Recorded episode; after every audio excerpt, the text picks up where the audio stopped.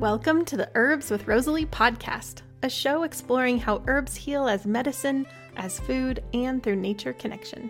I'm your host, Rosalie de la Forêt. I'm an herbalist teacher and the best selling author of the books Alchemy of Herbs and Wild Remedies.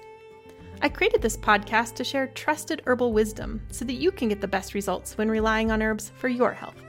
I love offering up practical knowledge to help you dive deeper into the world of medicinal plants and seasonal living. My goal is that you'll walk away from each episode feeling inspired to start working with herbs in your everyday life. Each episode of the podcast is available on my Herbs with Rosalie YouTube channel, as well as your favorite podcast app. Transcripts and recipes for each episode can be found at herbswithrosaliepodcast.com. To get the latest news as well as fun bonuses, be sure to sign up for my weekly herbal newsletter. Okay, grab your cup of tea. Let's dive in. At one point during this interview, I forgot I was doing a podcast. Instead, I was caught up in all that Greg was sharing and simply there for the conversation, which ranges from the interesting ways that plants caught Greg's attention as a young boy, to the beauty and nourishment of oaks, to the challenges the lands of Indiana face, to the perils of raw garlic. We cover a lot. For those of you who don't know Greg Monzel, he's a student of nature with a gift for nourishing deep connections between people and plants. He first experienced the medicinal power of plants as a teenager when he successfully treated his chronic strep throat with raw pineapple. He has been a practicing herbal educator, medicine maker, and grower since 2008. Greg and his wife Colleen co founded Persimmon Herb School in 2015 to hold plant centered space and build a healing community. You can visit Greg at persimmonherbschool.com. Well, welcome to the podcast, Greg. Thank you, Rosalie. It's great to be here.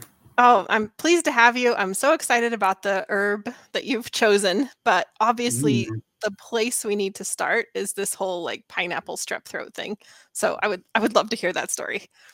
Sure. I just told the story this morning, so it's fresh for me. So I was a like middle schooler, probably 12 or 13 years old.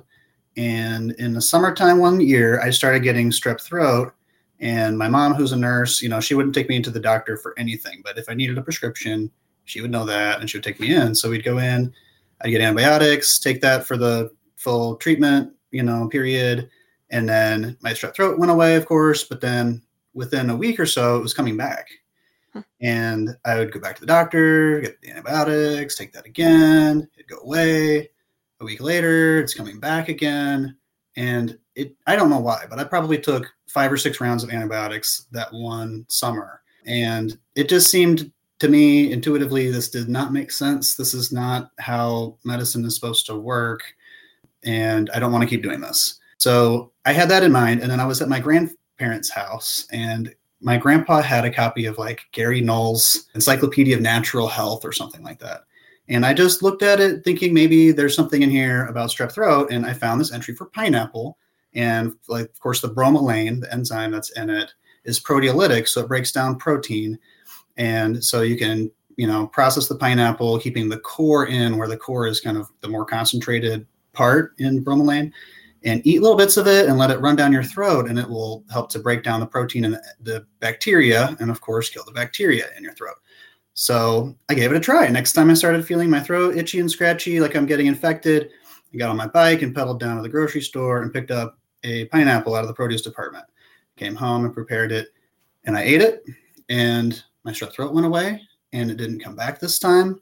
And it was a really magical moment for me to connect how I can take some responsibility for my health and how powerful healing foods can really be. I don't think I had ever really thought of them as having a healing capacity before. Of course, I had nothing to lose. This is a plant like it's a food, it's pineapple. I love pineapple. So, of course, I'm going to give it a try. Oh, I love that story for so many reasons. Like, I love how young you were, and that, you know, these things just kind of came together. Like, oh, there's a book. Oh, I'm going to look at it I love that you just got on your bike and went to the supermarket because that's how I grew up very much as well. I don't know that a lot of kids grow up that way this these days, but I love that and yeah, just how sense of, that sense of empowerment on so many levels. And then of course that you got better. So Mm-hmm. I also had strep throat repeatedly as a kid. And so did you?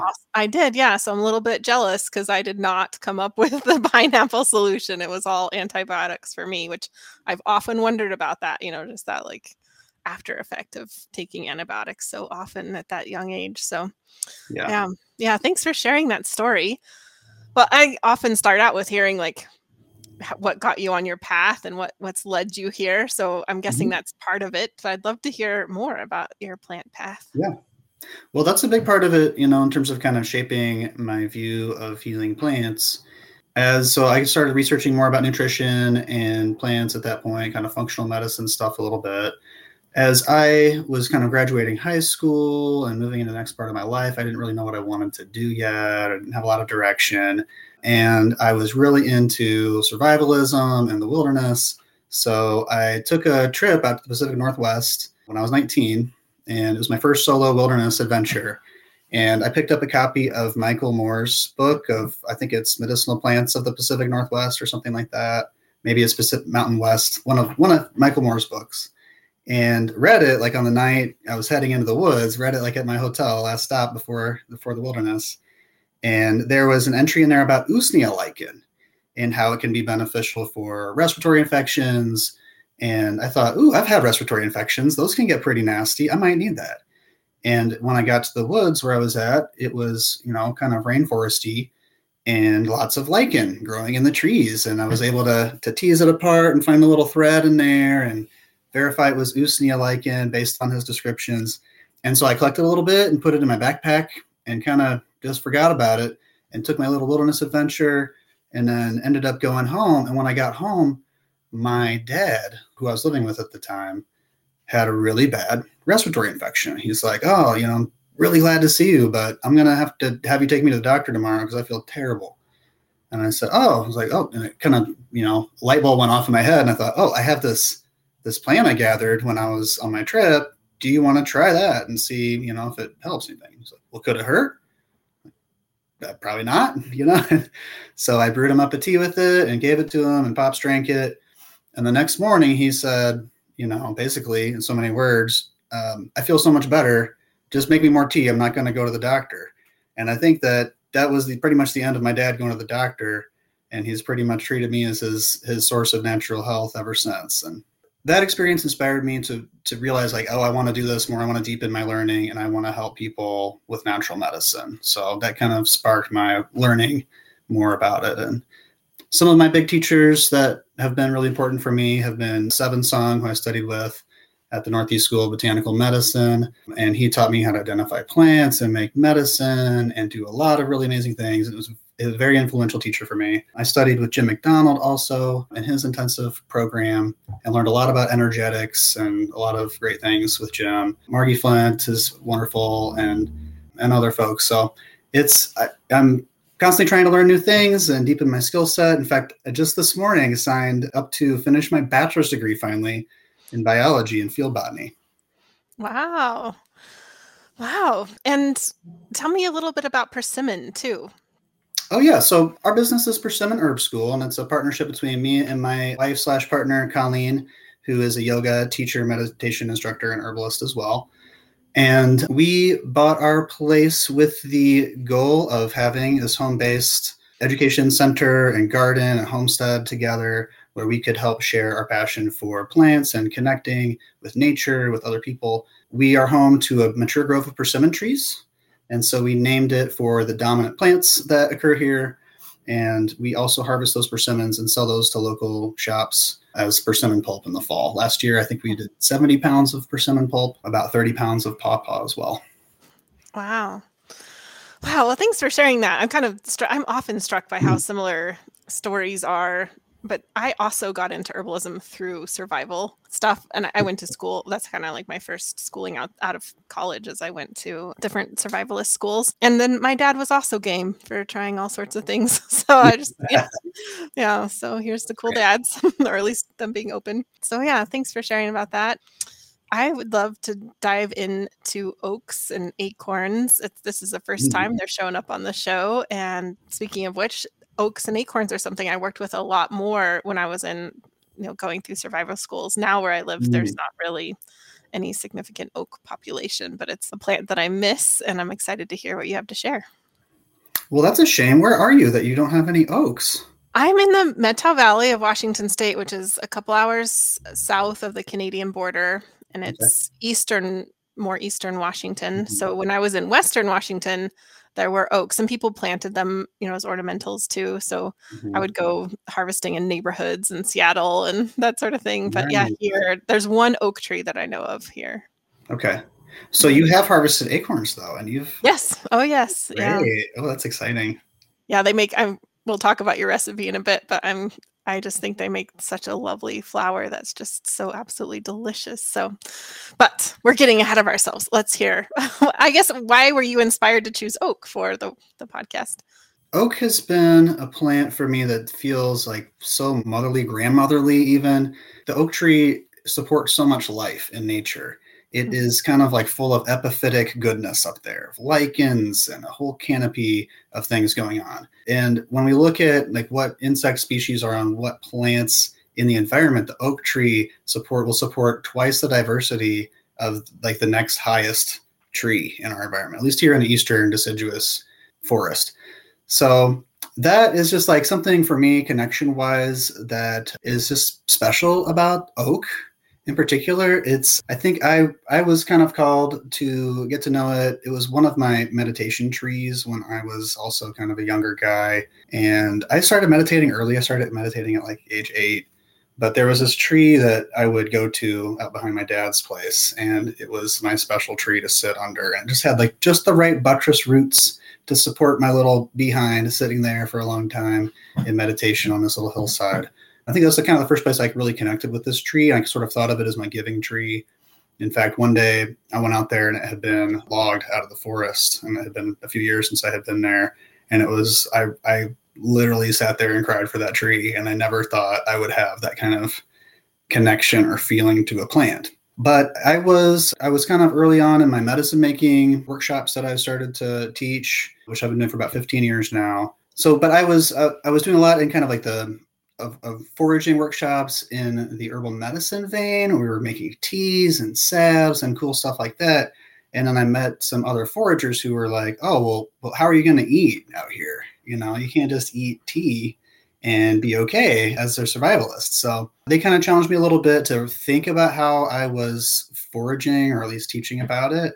And so I went to one of their workshops about harvesting acorns because acorns are one of the rare sources of carbohydrate and starch that you can find out in nature in like a really dense, easy to gather, easy to collect way. Of course, acorns, you can't just pick them up off the ground and eat them most of the time. So they do take some work to process and make them edible. But I feel like that's just true for everything. And if you think about the offset for agriculture and what it takes to grow, let's say, corn, you know, there's the tilling and the cultivation after planting and you know, stewarding it and protecting it from all the different things that want to eat corn to get a crop finally in the end. And you have to dry it just right or it might mold.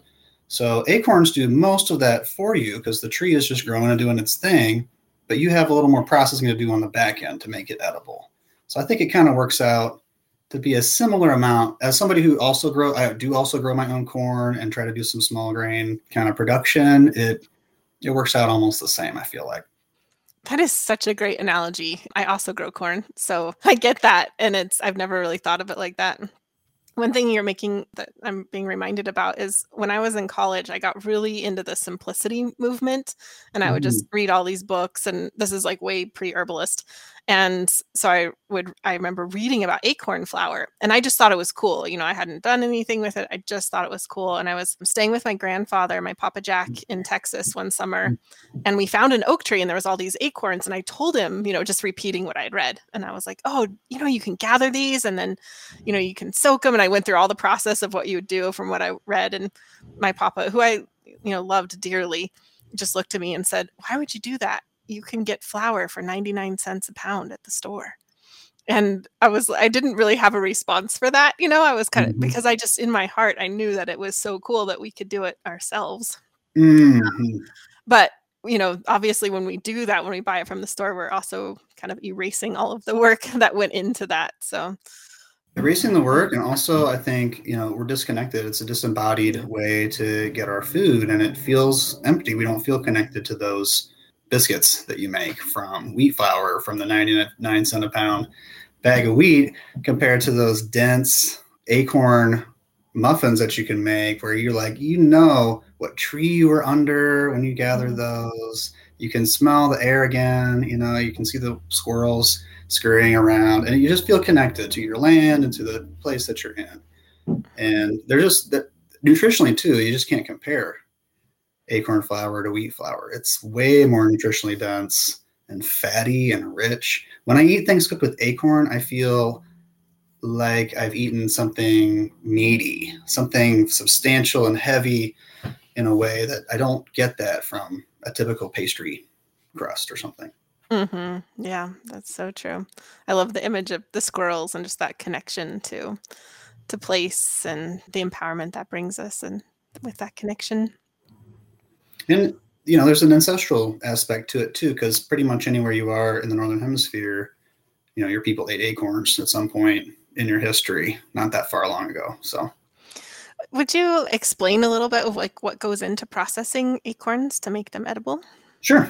So you collect your acorns. You're going to go find a nice tree. I try to find one during a mast season when they're really producing a lot of nuts and there's just abundant acorns on the ground.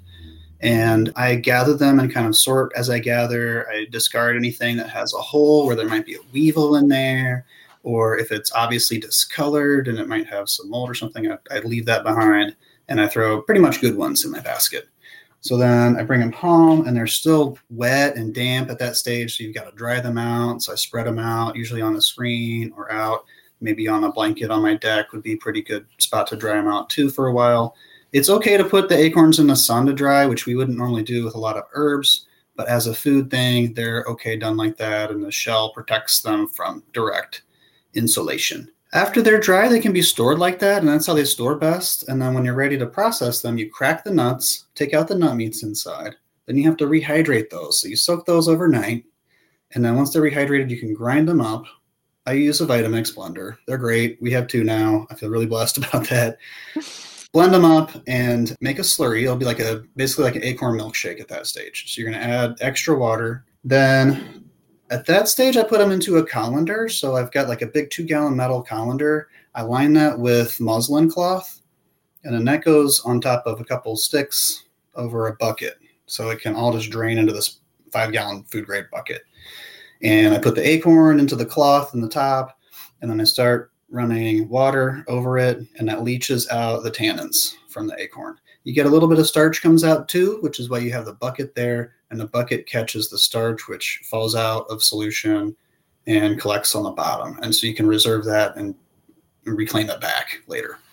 And it takes about 40 gallons of water or so per gallon of acorn to leach out the tannins enough to where it tastes bland and starchy instead of astringent and bitter. And that's the stage at which it's ready to go. And you can either use it fresh as like an acorn grits like that. You can culture that with lacto you know, ferment style and make kind of like an acorn yogurt sort of thing that's really tasty. Or you can take it and take the meal and dry it out completely, grind it up again to make acorn flour. And so I have this is my batch from last fall. So you can see it's like a this is from white oak acorns, Quercus alba. And so you get a white-ish colored flour from it, but when I do the red oak acorns, I get a red colored flour from it. And I think, I don't know this for sure, I've been able to verify this, but I think that's where the red oak, white oak designation comes from, is from the color of the, the oak acorn meal that you get, because it's a lot more predictable than looking at the trees and saying, oh, yeah, that's a, you know, these characteristics are red oak. I don't know, it seems more reliable than like the lobing on the leaves or the bark color or other aspects. Hmm. Yeah, that's interesting. Yeah, I've only worked with the white oak before, and I was always taught that the white oak tends to be a lot less astringent. I don't know Mhm. if that water requirement changes between the white and the red. Yeah. A little bit, but it's like, you know, it's a kind of an exponential curve. Mm. And so, you know, it's it's not it doesn't seem like a, that much more water to do red oaks, but the red oak acorns are better preserved and they have a longer collection time through the season. So your white oak acorns are going to germinate in the fall, and that makes them more likely to spoil and become otherwise contaminated. So I gather them right away, process them, process them right away, and then I dry the red oak acorn for storage for for longer term hmm. use. Nice. And your setup sounds really slick. Like that's a really great way to do that because it sometimes I think that acorn processing can feel a little bit overwhelming or just like it's complicated. But the way you described it and that setup just sounds very easy. Yeah, I think the most complicated part is the leaching, and especially if mm-hmm. you're trying to do that in jars, which is kind of how I was taught. It it does take a long time to get there, and it's hard to really get it finished. So I think using a mm-hmm. more of a percolation type method instead of a maceration method really helps.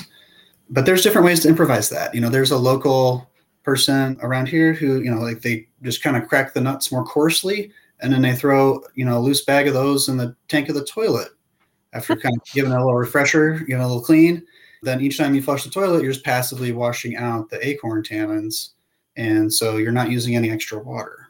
So, in a, mm-hmm. in a, you know, I live in Indiana and we have abundant water resources. It's a blessing.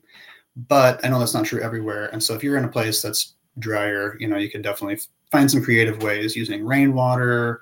I've leached them out in a stream before for a more primitive kind of setting. So there's different ways to do it. Get creative. Yeah, I've done the I've done the stream method as well, so that's a nice way. They get kind of eating in there, right? Yeah. Like they, get, they take on a little more of like a boggy kind of quality. Mm-hmm. Maybe depending on the spring, it would be different, different terroir uh, wherever you yeah. are. and you shared recipe with us for Colleen's acorn cookies, inspired by your wife, I assume. Yes, for sure, Colleen. It's crackers, Colleen, not cookies. Crackers. Crackers, yeah. Yeah. So she's she really has started going nutty with the sourdough. Okay, hmm. you might know somebody in your life who, in the pandemic, is like this, and everything is sourdough now. We just had sourdough cinnamon rolls, which were amazing, but she's just cranking out the stuff. And I love acorn bread and, and like acorn soups and different things, but my whole family doesn't love them. So we're, you know, we're, we've been working with trying to find some other ways that acorns are more palatable, especially for the, you know, the single digit people, you know, aged people in my family. So the crackers are great. Everybody loves a good cracker, like a salty, carby snack. And usually we're thinking, oh, this is kind of a treat, or I need to be cautious about how much I eat here. But when you're eating like a homemade cultured sourdough cracker that's half acorn flour and it's got you know amaranth seeds and sunflower seeds and all kinds of other goodies tucked in there it doesn't feel like you know you have to worry about that it just feels like this is good nutrition and i like it so Oh, thank you so much for sharing that recipe with us. And I, for me, it's just before lunch, so I'm hungry now. I'm also really intrigued by this acorn yogurt too. That is also mm-hmm. very interesting. So, yeah, the possibilities out there. For sure, for sure. And you connect with your environment. In a place like I am in, where it's mostly field cropped here, and most of our forests and wetlands have been drained and cut for growing corn and soybeans this is a way to like i think help bring some value back to the forests and conservation that doesn't involve logging and other extractive processes we can i think when once people start to connect with the plants in their landscape then it does help create more of that impetus for conservation which i think we need mm. this is kind of tangential but isn't indiana where gene stratton porter was from are you aware of gene stratton yes. Yeah. Yes. So the book, The Girl of the Limberlost, was my favorite book when I was like 12. And I mm-hmm. I've read that book maybe 30 times in my life. But as you were talking about kind of the deforestation there, it made me think of her writings and Yeah. Yeah. Indiana used to be home to probably the largest wetland complex in North America at mm-hmm. one time when, you know, it was south of Lake Michigan and it was the Grand Kankakee Marsh and the part of Limberlost swamp was part of it and it was all drained for agriculture and then you know, it turned out to flood a lot. And so the crops didn't do great. And there's a lot of sandy soil. So the nutrients leached out and they didn't do so great.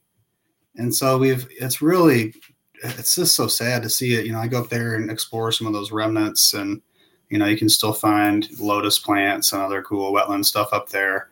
Mm-hmm. But to just imagine the millions of acres there would have been and how lost it is to unproductive practices, it just seems like such a folly that our ancestors had such hubris to just trample the landscape the way that they have. It's really sad what's happening yeah, in our country. It's very sad. Are there efforts to replant or reforest? There are parts of you know of the that are protected and that are you know there are act, more active wetland conservation things going on, but it, it's such a political battle here. Hmm. We we just had a wetlands bill last year that was passed that basically made it totally cool to just drain and eliminate private hmm. wetlands on any property. They're no longer protected in, by the state of Indiana if they're not connected to a federal body of water. Then they're fair game for development. And as long as you put a retention pond, well, that's all the same to us as far as Indiana is concerned. So that's a really unfortunate policy. And to think about how Indiana's lost 98, 99% of its wetlands, and it was once dominated by wetlands, which are such a good carbon sink too, mm-hmm. with the climate change issues. It's, it is a real a real issue that we need to, to tackle with a little more urgency in this state. Indiana is not known for being a progressive state, environmentally or otherwise. So we take a long time to turn the ship around here. So I keep my fingers crossed that we'll keep making you know better choices. And I think all in all, you know, we're improving somewhat due to like federal prodding because you know Indiana contributes more soil erosion to the Mississippi watershed than I think any other state, or at least a disproportionate amount uh, higher than other states because of all the agriculture and, and runoff that happens. I'm hopeful, you know, and I've seen more practices moving towards like wetland buffers along riparian zones and conservation grants towards taking farmland out of that. And and that helps restore the wild edges of the rivers which help with flood control which is an issue here and everywhere now and so i think it's moving in the right direction it's just slow and i don't know that we'll ever be able to there's not really a going back to what it was like here before the damage was done so much biomass is now stored in buildings as lumber or has been burnt or eroded downstream. It's just never going to be the same forest with the, you know, Indiana had 14 foot diameter sycamores and such when settlers got here. There's no trees like that here anymore. Yeah. So, but we, I think we can look forward to what, what does a healthy balanced ecosystem look like or how, what's the best way we can get there in the context of where we're headed in climate change. Mm-hmm but I mean, we're getting pretty far off course from a like a standard herbal medicine podcast. I feel like. Yeah, um, yeah, I do find it fascinating though, and just and even our role as herbalists of you know when people like take the oak tree for example, when people come to love the oak tree, rely on the oak tree for medicine, which we haven't talked about yet, or food. Mm-hmm. There's a shift that happens there, and I. For me, I think that's one of the most important shifts we can make because in my life i've seen that like when i try to tell people how they should feel about something or tell people that that obviously that just doesn't really work i tried for mm-hmm. i was an activist in college and i really did try you know standing on street corners and i really tried to tell people a lot of things and it didn't really go anywhere and i ended up getting burnt out but watching someone grow to love the plants around them and then also rely on those plants for food and medicine that makes such a big shift and it's no longer about telling people it's just opening up a world that's already there to them so i think it is somewhat related in that it feels like some of the most important work we can do as herbalists and and why I get really passionate about herbalists as a plant or as a bioregional focused mm-hmm. practice because although I love say trying to think of a plant that doesn't grow here. I love mm. cacao. You know, like that is a plant I definitely love and a plant that I turn to often, but there's something different about turning to cacao versus turning to elderberries, which grow right outside my front door. And just that connection I have with those versus something that grows far away. And there's a lot of as herbalism grows, there's a lot of focus on more exotic plants that don't grow near us, as if those are like the best ones, you know, the macas mm-hmm. and the turmerics. Again, plants I have nothing against plants that I even like, but I think this getting to know our, our place and the plants around us is such an powerful part of herbalism that I don't like to see that looked over for this kind of like nutraceutical get your herbs in a bottle approach. Right. It makes sense. I, you know, I started out a natural food world where it was like, oh, I have this tincture. It has a label on it. It tells me what's in there. And I believe that's what it is, but I really have no idea. I've never met this plant or seen. I have no idea where it grows, what culture it might have been to. You know, but I know it does X, Y, and Z in the body, supposedly, because I read this book. You know what I mean? And it just mm-hmm. it, it, felt disembodied then. And so I I met an herbalist in that work that, was, that had studied with Seven I was like, oh, you should. I was like, you're an herbalist? I didn't know that was a thing. and so she recommended Seven Song, and that was yeah definitely a part of it. So I can I can resonate with that of going from like the nutraceutical stuff and seeing how how pervasive and how effective those marketing messages can be to promote these exotic superfood type plants and things like that when we all can just go down to the river the hedgerow to pick stinging nettle and probably get more out of it right than some some of these other things. So yeah i hope that your listeners are skeptical. I, I imagine they are probably a little more educated on that sort of thing than a lot of folks in the natural medicine world. Definitely be skeptical of, of what people have to gain by selling you their products. Mm-hmm. yeah. Yeah well said. Well so we've talked about oak as food talked about oak as comfort and you going to your oak tree for meditation. I'm wondering if you'd like to talk about oak as medicine. Sure. I, I use oak on a limited basis for medicine. I don't feel like I use it a lot. Main thing I'm looking for in oak is a simple astringent. It doesn't have, it feels like to me, a lot else going on in it chemistry wise or energy wise. But the, the tannins are strong in this one, and they are easily extracted in water. So I will. I don't have any bark with me here, but I will take twigs and just shave the the bark off of them. I usually use something kind of small that's either come off of like a tree in a windstorm or something that I can prune to help encourage the health of the tree, but that's still pretty small. So I can use inner bark, outer bark together and not feel like I have to take something big down and separate that.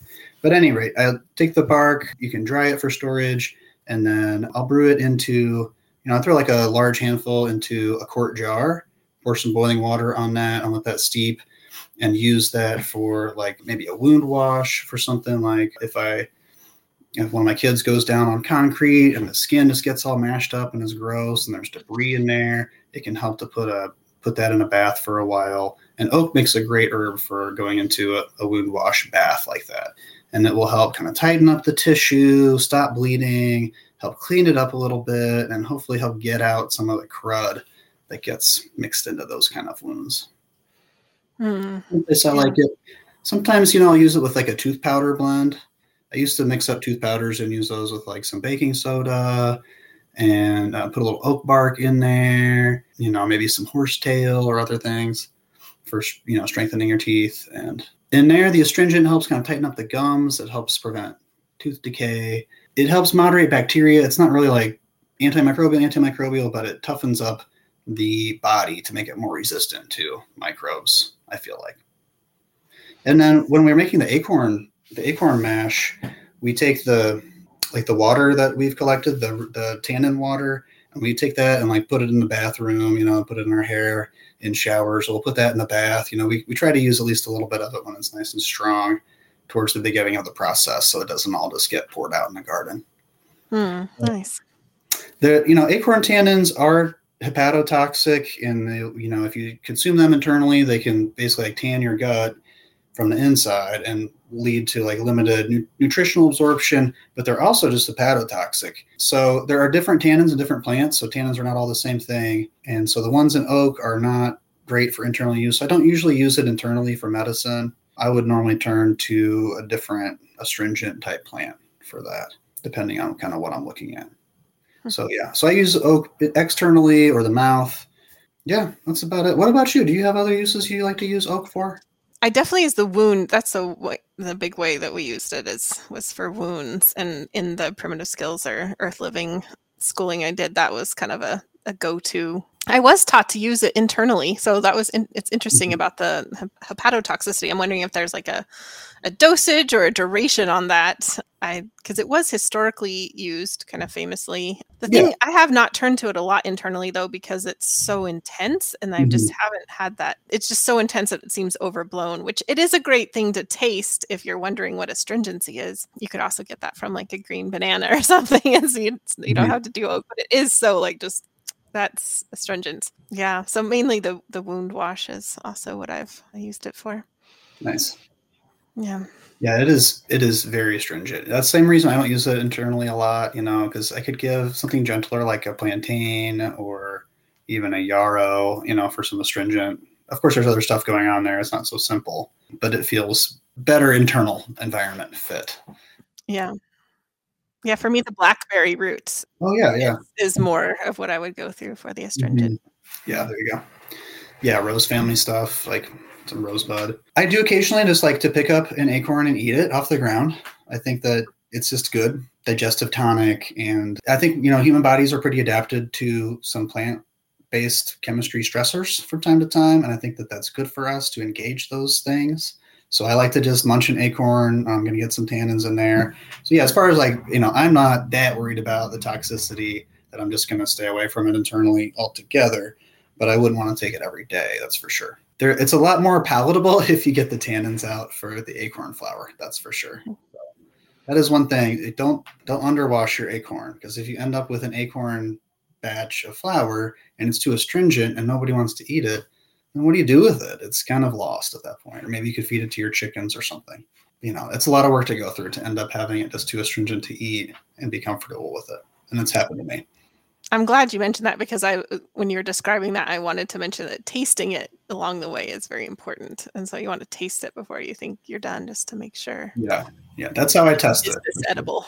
Yeah. Once you start getting water that looks less and less amber colored or you know muddy looking, yeah, start to taste it, and it should taste bland and just kind of mealy, like a soaked almond or something, kind of, you know, like mildly nutty. Mm-hmm. I imagine oak must be used for the for tanning. Here, my husband used Doug fir bark for tanning, but yeah, that's not really known for the astringent. So I'm imagining that oak must be used for that in some shape or form. I'm sure there are some history, some traditions with that. I'm not familiar with in particular, but I mean, the name tannins comes from hide tanning from that because it makes the leather more waterproof and yeah. preserves it. So right. Mm-hmm. I've done a little bit of tanning, not with oak. And locally here, you know, the eastern hemlock trees were cut down for their tannins. Hmm. So I don't know. You probably have some kind of hemlock out there yeah, where I live, it's not super common either. So okay, gotcha.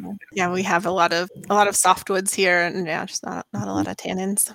My mm-hmm. husband, he used to do all of our wood with a bow saw. Like he'd cut down the trees. He did forestry forestry management, so he'd cut down the trees, not big ones, you know, but still he'd use the bow saw, and then he'd cut it up for our use in the fire with a bow saw. And I would brag about this to Jim McDonald, who's our mutual friend.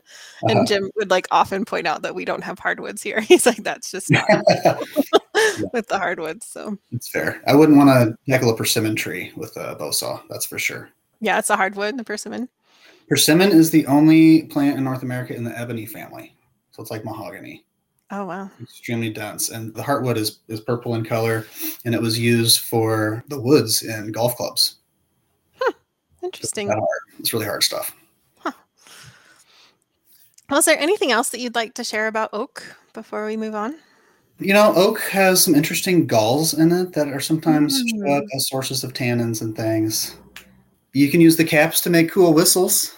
Have you ever done that? You ever think a little no, cap? A little acorn cap, you mean? Yeah, yeah. You take a little cap and you can kind of position your thumbs over it and blow across it to make a little whistle. It's kind of fun.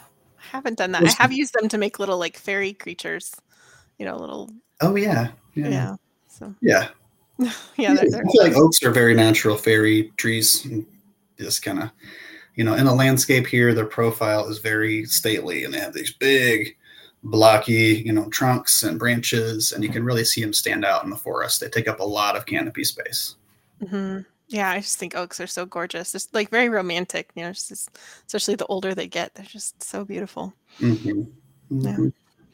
Such a giver. Mm-hmm. Yeah. Yeah, and I, I really love that you brought up that it the oak trees are such a kind of interdependent reciprocity showing us you know with all the different pollinators and all the different life it supports and so i'm glad that you presence that as well mm.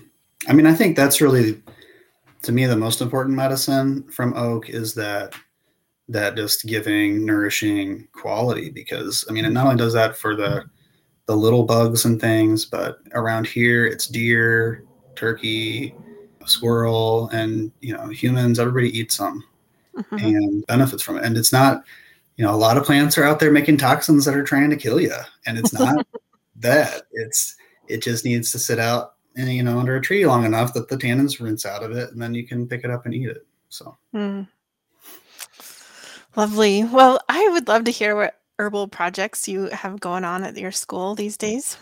Great. We have a lot going on. We we run seasonal intensive programs, and this year we decided to try doing our medicine making intensive with a virtual format, which has been hmm. super fun.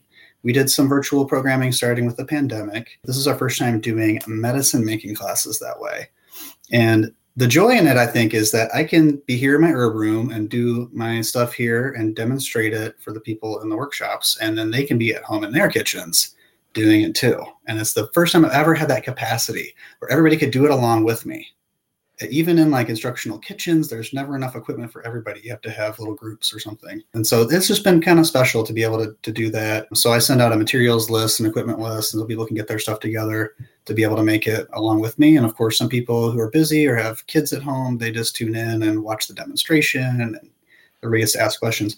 Those are also interpreted with ASL sign language interpreters. Oh, so wow. we have a partnership with Oxford Interpretive Consulting, who's also a community garden nearby with us. And so they offer, yeah, um, interpreting. So you may not have somebody on the podcast who's deaf or hard of hearing, but maybe maybe you know somebody who is and would be interested in that kind of programming. There's not a lot of enrichment opportunities, at least in my area, for folks like that. So anyway, it's been a lot of fun to have you know diverse people coming from all over the place, from Michigan, and we had somebody from New Mexico last week, and so you could tune in from wherever you're at. Oh, that's wonderful, and I I second that. Just like gratifying to be able to do it live with people, kind of in this move towards the virtual classroom, a lot of stuff has moved to kind of like pre-recorded and DIY and mm-hmm. having that connection, I think as herbalists is just so important. It's inspiring, it's fun. Yeah, so that's really wonderful. For sure. And I think people learn better to be able to do it too. At least I do. Yeah. And where can people go to find out more about these intensives?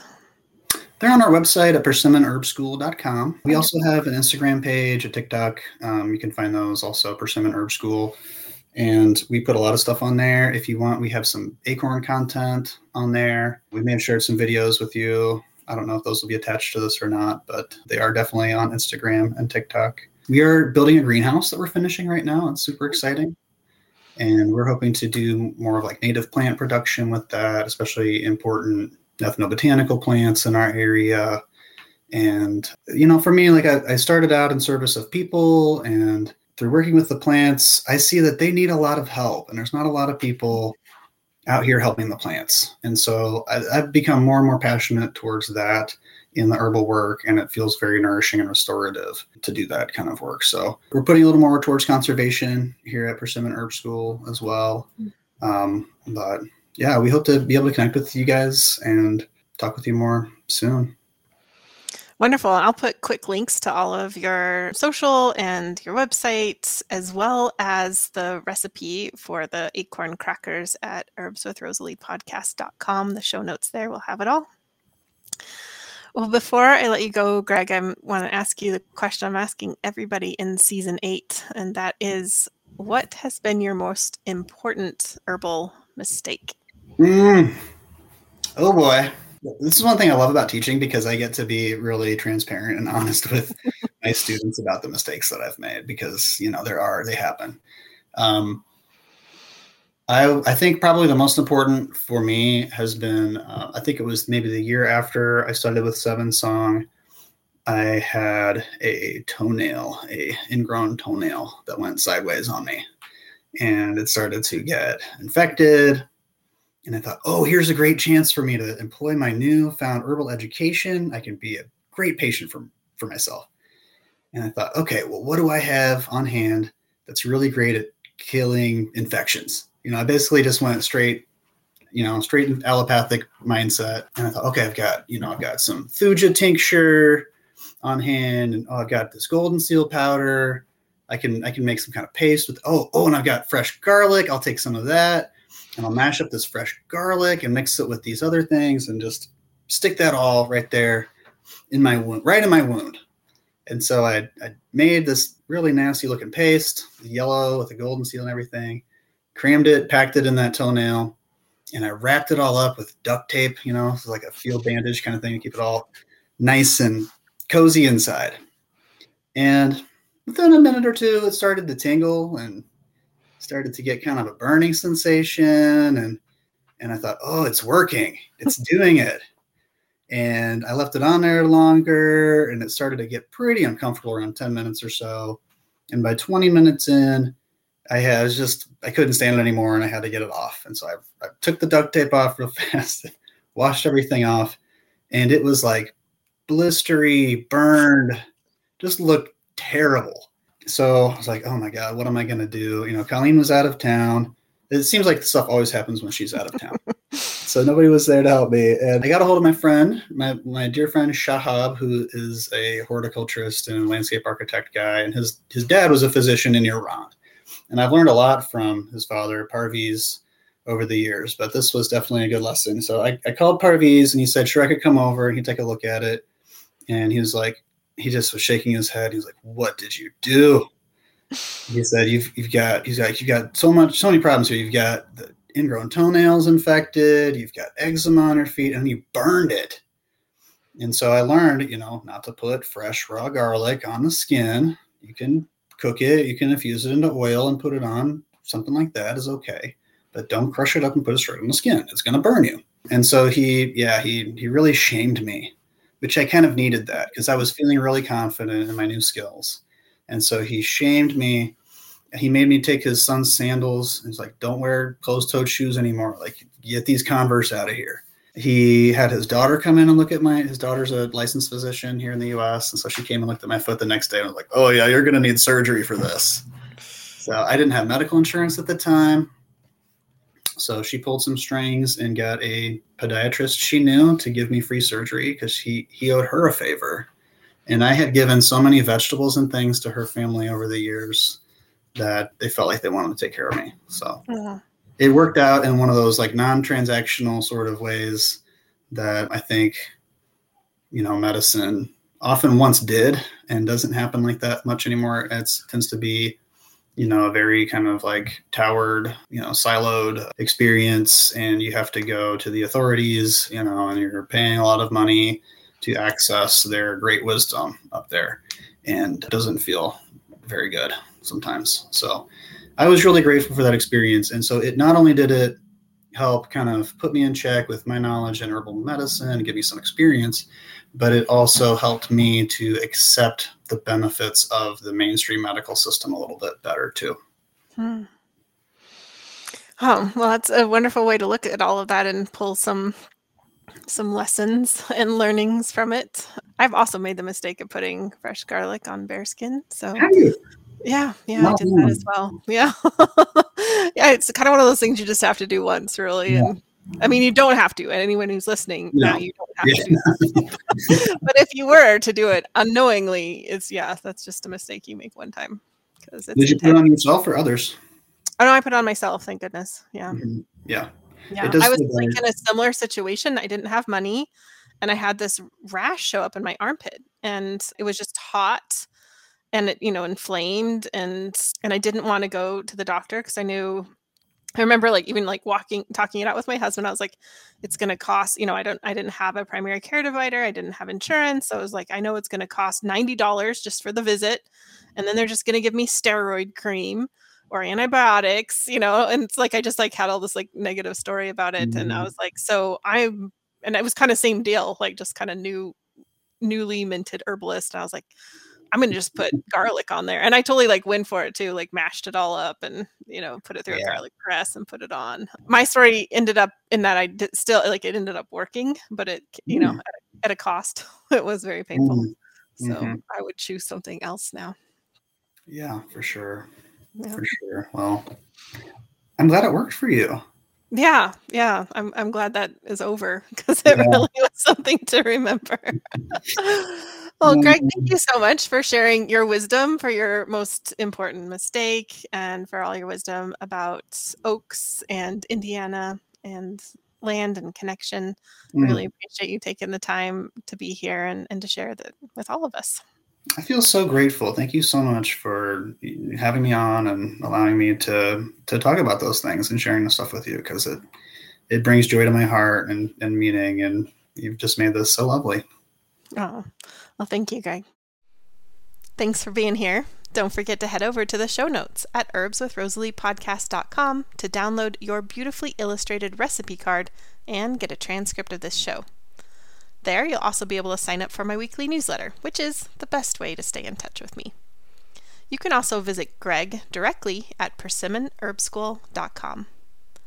If you'd like more herbal episodes to come your way, then one of the best ways to support this podcast is by subscribing on YouTube or your favorite podcast app. I deeply believe that this world needs more herbalists and plant centered folks, and I'm so glad that you're here as part of this herbal community. Also, a big round of thanks to the people all over the world who make this podcast happen week to week. Nicole Paul is the project manager who oversees the whole operation from guest outreach to writing show notes to actually uploading each episode and so many other things I don't even know. She really holds this whole thing together. Francesca is our fabulous video and audio editor. She not only makes listening more pleasant, she also adds beauty to the YouTube videos with plant images and video overlays. Tatiana Rusikova is the botanical illustrator who creates gorgeous plant and recipe illustrations for us. I love them. I know that you do too. Christy edits the recipe cards, and then Jenny creates them as well as the thumbnail images for YouTube. Michelle is the tech wizard behind the scenes, and Karen is our student services coordinator and customer support. For those of you who like to read along, Jennifer is who creates the transcripts each week. Xavier, my handsome French husband, is the cameraman and website IT guy. Thanks to Rising Appalachia for their beautiful song, Resilience. Find more of their music at risingappalachia.com. It takes an herbal village to make it all happen, including you. Thank you so much for your support through your comments, your reviews, your ratings. I read every review that comes in because they're like a little herbal love letter that brightens my day. Like this one I found you on YouTube last week, and I'm so thankful I did. I did your free course, and I'm listening to your podcast. You have so much great information, and you present it in a way that's easy to understand. So thank you again. Do you love this podcast? If you leave a review for me on Apple Podcasts, I may be reading your herbal love letter on the show next. Okay, you've lasted to the very end of the show, which means you get a gold star and this herbal tidbit. So, I mentioned during the interview that I know of one oak tree near where I live. And this oak tree has an interesting story. It's located in downtown Twisp, Washington, across from the post office, in what used to be an open space or empty lot, besides the oak tree, of course. the land where the oak stood was put up for sale, and a local couple bought the land specifically to protect the oak tree from being felled by a less discerning developer. In a newspaper article, one of the new owners said, We bought the property to save the tree. It's the biggest plant we ever bought. They then built a small two story building on the property that was positioned and designed so the oak tree could continue growing. It's a beautiful story about prioritizing trees.